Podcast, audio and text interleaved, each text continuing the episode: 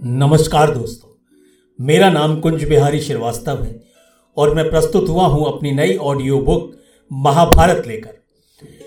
कहते हैं कि महर्षि वेदव्यास जी महाभारत ग्रंथ की रचना करना चाहते थे, इसके लिए वो ब्रह्मा जी के पास गए। ब्रह्मा जी ने उन्हें गणेश जी का नाम सुझाया और गणेश जी महर्षि की इस बात से बिल्कुल इनकार ना कर सके, लेकिन उन्होंने एक शर्त रख दी कि वेदव्यास जी जिस समय आप इस कथा को कहते हुए रुक जाएँगे, मैं इस ग्रंथ को लिखने से वहीं रुक जाऊँगा। गणेश जी को भी मालूम था कि ये रचना, ये महाभारत ग्रंथ क्यों लिखा जा रहा है। हर युग में ऐसे ग्रंथों की रचना हुई है, ऐसे भगवानों का अवतार हुआ है, जो इस संसार को एक शिक्षा देकर जाते हैं। ये सृष्टि किसी ना किसी की तो रची हुई है और उसी अदृश्य शक्ति को हम अपने अपने धर्मों में ईश्वर के नाम से जानते हैं। ये आस्था है इंसान की और हर धर्म की। ये समझाने के लिए कि धर्म बड़ा है, धर्म का रास्ता बड़ा है, अधर्म बुरा है, अधर्म का रास्ता बुरा है। सच्चाई बड़ी है और हमेशा उसकी जीत होती है। लेकिन महाभारत के अठारह दुन के युद्ध के अंदर कौरव और पांडवों के बीच में जो युद्ध हुआ उसमें धर्म की जीत हुई और अधर्म की हार हुई। कभी अधर्म की जीत हुई तो कभी धर्म की हार हुई। दोनों ही पक्षों ने धर्म और अधर्म की लड़ाई लड़ी, लेकिन दोनों ही पक्षों ने धर्म और अधर्म का साथ दिया। पांडवों ने कुछ धर्म ज़्यादा किया, अधर्म कम, और कौरवों ने अधर्म ज़्यादा किया और धर्म कम। लेकिन दोनों ही पक्षों में हार गई इंसानियत। महाभारत का कारण द्रौपदी का चीरहरण बना। श्री कृष्ण ने महाभारत के युद्ध के दौरान गीता का ज्ञान दिया और वही गीता आज भी हमें चलाती है। द्रौपदी का चीरहरण भगवान की ही एक ऐसी लीला थी जो इस युद्ध को विविधता में बदलती और इस संसार को शिक्षित करती। परिवार के बड़े बुज़ुर्ग भीष्म पितामह गुरु द्रोण, गुरु कृपाचार्य, विदुर और राजा धृतराष्ट्र भी उपस्थित थे। शकुनी ने पासे फेंकने शुरू कर दिए एक के बाद एक हर बाजी जीतता गया और युधिष्ठर, धर्मराज युधिष्ठर लगातार हारते रहे। धर्मराज युधिष्ठर अब अधर्म के रास्ते पर थे। उन्होंने अपनी सारी धन संपदा हारने के बाद, अपनी दासियों को हारने के बाद स्वयं को भी दाव पर लगा दिया और जब कुछ नहीं बचा तो उन्होंने द्रौपदी को दाव पर लगा दिया। दुर्योधन द्रौपदी से पहले ही बहुत ज़्यादा चिढ़ता था। द्रौपदी ने उसको अंधे का पुत्र कहा था और वो उसका बदला लेना चाहता था। द्रौपदी का चीर हरण होता रहा। द्रौपदी विलाप करती रही, मदद के लिए पुकारती रही, लेकिन वहाँ उसकी सहायता करने वाला कोई नहीं था। दुशासन से कहा, पांडवों के राजसी वस्त्र उतार लो और द्रौपदी को भी निर्वस्त्र कर दो।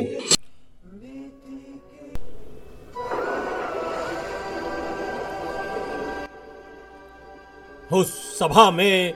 द्रौपदी इधर से उधर विलाप करती रही। कभी भीष्म पितामह के सामने, कभी गुरु द्रोण के सामने। कभी वो युधिष्ठर से पूछती कि तुमने ऐसा क्यों किया धर्मराज? लेकिन पूरी सभा खामोश थी। दुशासन आगे बढ़ रहा था द्रौपदी को निर्वस्त्र करने के लिए। लेकिन उस अदृश्य शक्ति को, जिसे दिव्य शक्ति कहा जाता है, उसको कोई नहीं पहचान रहा था।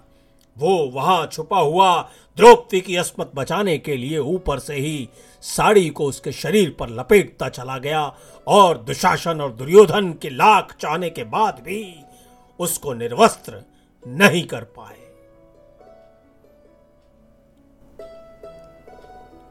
कृष्ण ने अपनी मधुर बांसुरी से उस सभा को लज्जित कर दिया।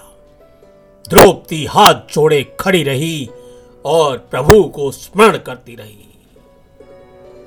कहीं ना कहीं श्री कृष्ण ने उसको वचन दिया कि तुम्हारी इस बेइज्जती का बदला महाभारत के युद्ध से, इन गौरव परास्त करके इनका समूल नाश करके ज़रूर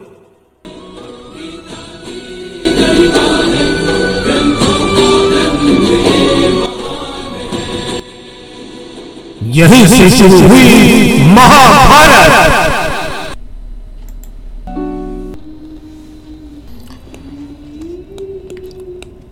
उस दिन सभा में जब द्रौपदी का अपमान दुर्योधन ने किया था तो भीम ये सहन नहीं कर सके थे और चिल्लाकर बोले थे कि दुर्योधन मैं पांडुपुत्र भीम इसी सभा में सबके सामने शपथ लेता हूँ कि मैं तुम्हारी जगह को अपनी गदा से तोड़ूँगा और दुशासन तुम्हारी छाती फाड़ कर उसके खून से द्रौपदी के केशों को धोऊँगा, जो तुम्हारे स्पर्श पर गंदे हुए हैं।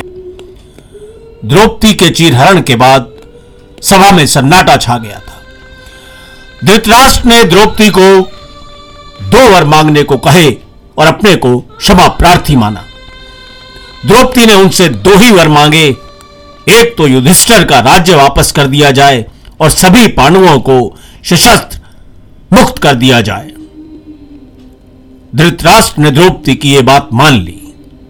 लेकिन उसके मन में अपने अपमान का बदला लेने के लिए दुर्योधन और दुशासन लगातार उसकी आँखों में खटकते रहे।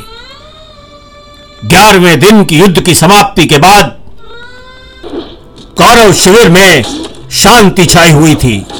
वो लोग अपनी असफलता पर अफसोस प्रकट कर रहे थे। युधिष्ठर आज बंदी बनते बनते रह गए।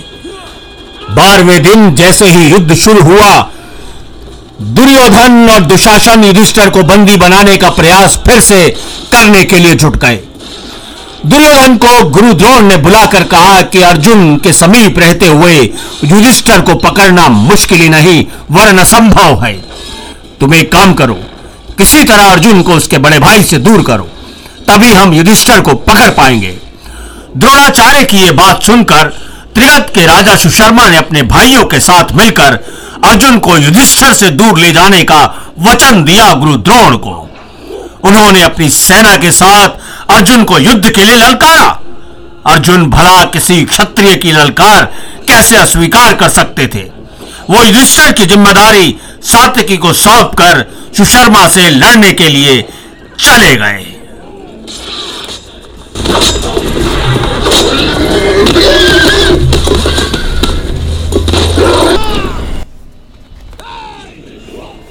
अर्जुन के वहाँ से जाते ही गुरुद्रोण युधिष्ठर की ओर बढ़ चले।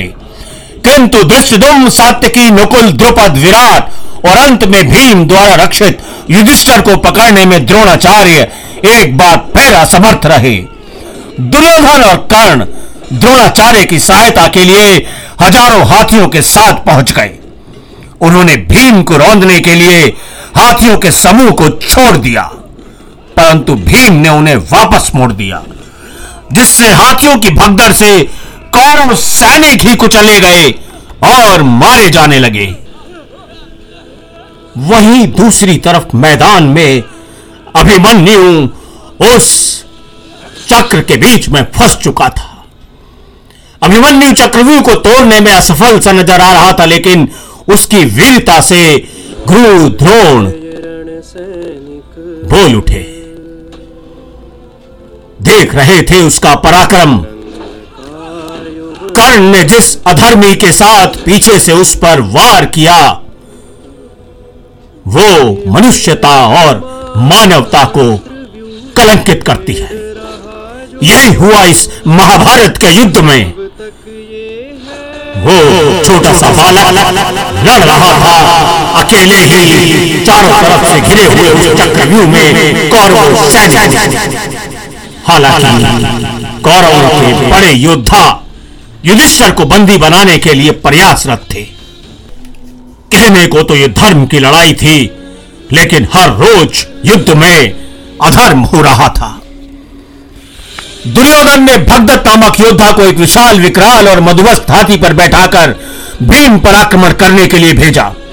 हाथी ने भीम को सूंड में उठाकर कई चक्कर दिए और ज़ोर से धरती पर पटक दिया। भीम को इस प्रकार पटकनी देने के सभी सोच रहे थे कि भीम का अंत हो गया है। लेकिन भीम का बाल भी बाका नहीं हुआ। वरन उन्होंने गदा से भगदत्त और उसके हाथी सुप्रतीक को बुरी तरह आहत कर दिया। फलतः हाथी अपने मालिक भगदत्त को लेकर युद्ध भूमि से भागने लगा। उधर सुशर्मा की सेना से युद्ध करते हुए अर्जुन को जब भगदत्त द्वारा भीम पर आक्रमण की जानकारी मिली तो वो उसके लिए चिंतित हो गए। उन्होंने श्री कृष्ण से, जो इस महाभारत युद्ध के रचयिता थे, अपने रथ को भीम के पास वापस ले जाने को कहा। सुशर्मा और उसके सैनिकों ने अर्जुन के रथ का पीछा किया। इससे अर्जुन धर्म संकट में पड़ गए और उन्होंने सोचा कि यदि मैं यहाँ से तुरंत निकल जाता हूँ तो युद्ध में पीठ दिखाने का लांछन लगेगा।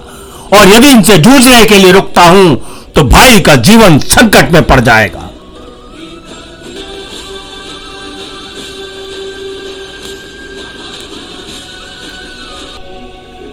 फिर श्री कृष्ण ने अर्जुन का रथ उस स्थान की ओर मोड़ दिया। कन्हैया को मालूम था कि अर्जुन का वापस जाना ही सर्वश्रेष्ठ विकल्प है। कुछ देर पहले ही जहाँ भगदत्त भीम से युद्ध कर रहा था मार्ग में ही उन्हें भगदत्त दिखाई दे गया। युधिष्ठर ने उसे घेर कर हाथी सहित मार डाला। कौरव सैनिक मारे गए, पांडव सैनिक मारे गए, लेकिन द्रौपदी का संकल्प बारहवें दिन की युद्ध की समाप्ति के बाद भी पूरा नहीं हुआ। उसके केश शिविर में आज भी खुले हुए थे। धृतराष्ट्र अपनी बंद आँखों से संजय के माध्यम से महाभारत युद्ध के बारहवें दिन की गाथा सुन चुके थे। द्रौपदी अभी भी अपनी आँखों में आँसू समेटे हुए पांडवों से प्रश्न कर रही थी कि युद्ध के बारह दिन बीत जाने के बाद, भीष्म पितामह का सैया पर लेट जाने के बाद भी दुशासन और दुर्योधन कैसे जीवित हैं? पांडव अपनी आँखें ज़मीन पर गड़ाए हुए द्रौपदी के समक्ष हाथ जोड़कर खड़े रहे। पांडव सैनिकों के शिविर में रोने के स्वर सुनाई दे रहे थे। वहीं महल में गांधारी बैठी हुई अपने सौ दीपकों को एक एक करके बुझाती हुई चली जा रही थी। अब बुझे हुए दीपक ज़्यादा थे और जलते रहे दीपक बहुत कम।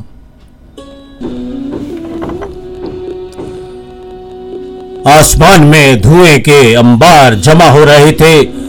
लाशों के ढेर से उठने वाले धुएँ से नीला आसमान बिल्कुल काला हो चुका था। तारों की रोशनी मध्यम हो चुकी थी और चाँद छुपने का प्रयास कर रहा था। जब जब पृथ्वी पर धर्म और अधर्म का युद्ध होगा, तब तक इस महाभारत गाथा को हमेशा याद रखा जाएगा।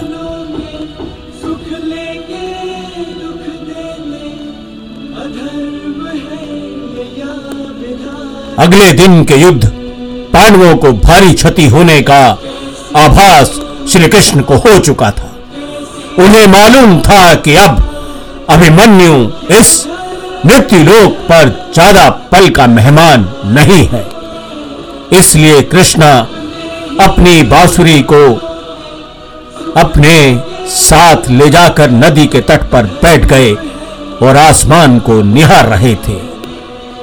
अगले दिन के सूर्य की किरणों का इंतज़ार करते हुए कृष्ण सोच रहे थे कि क्यों हुआ ये महाभारत का युद्ध। लेकिन आने वाली पीढ़ियाँ इस युद्ध से सबक लेंगी। इसलिए इस युद्ध का होना भी ज़रूरी था।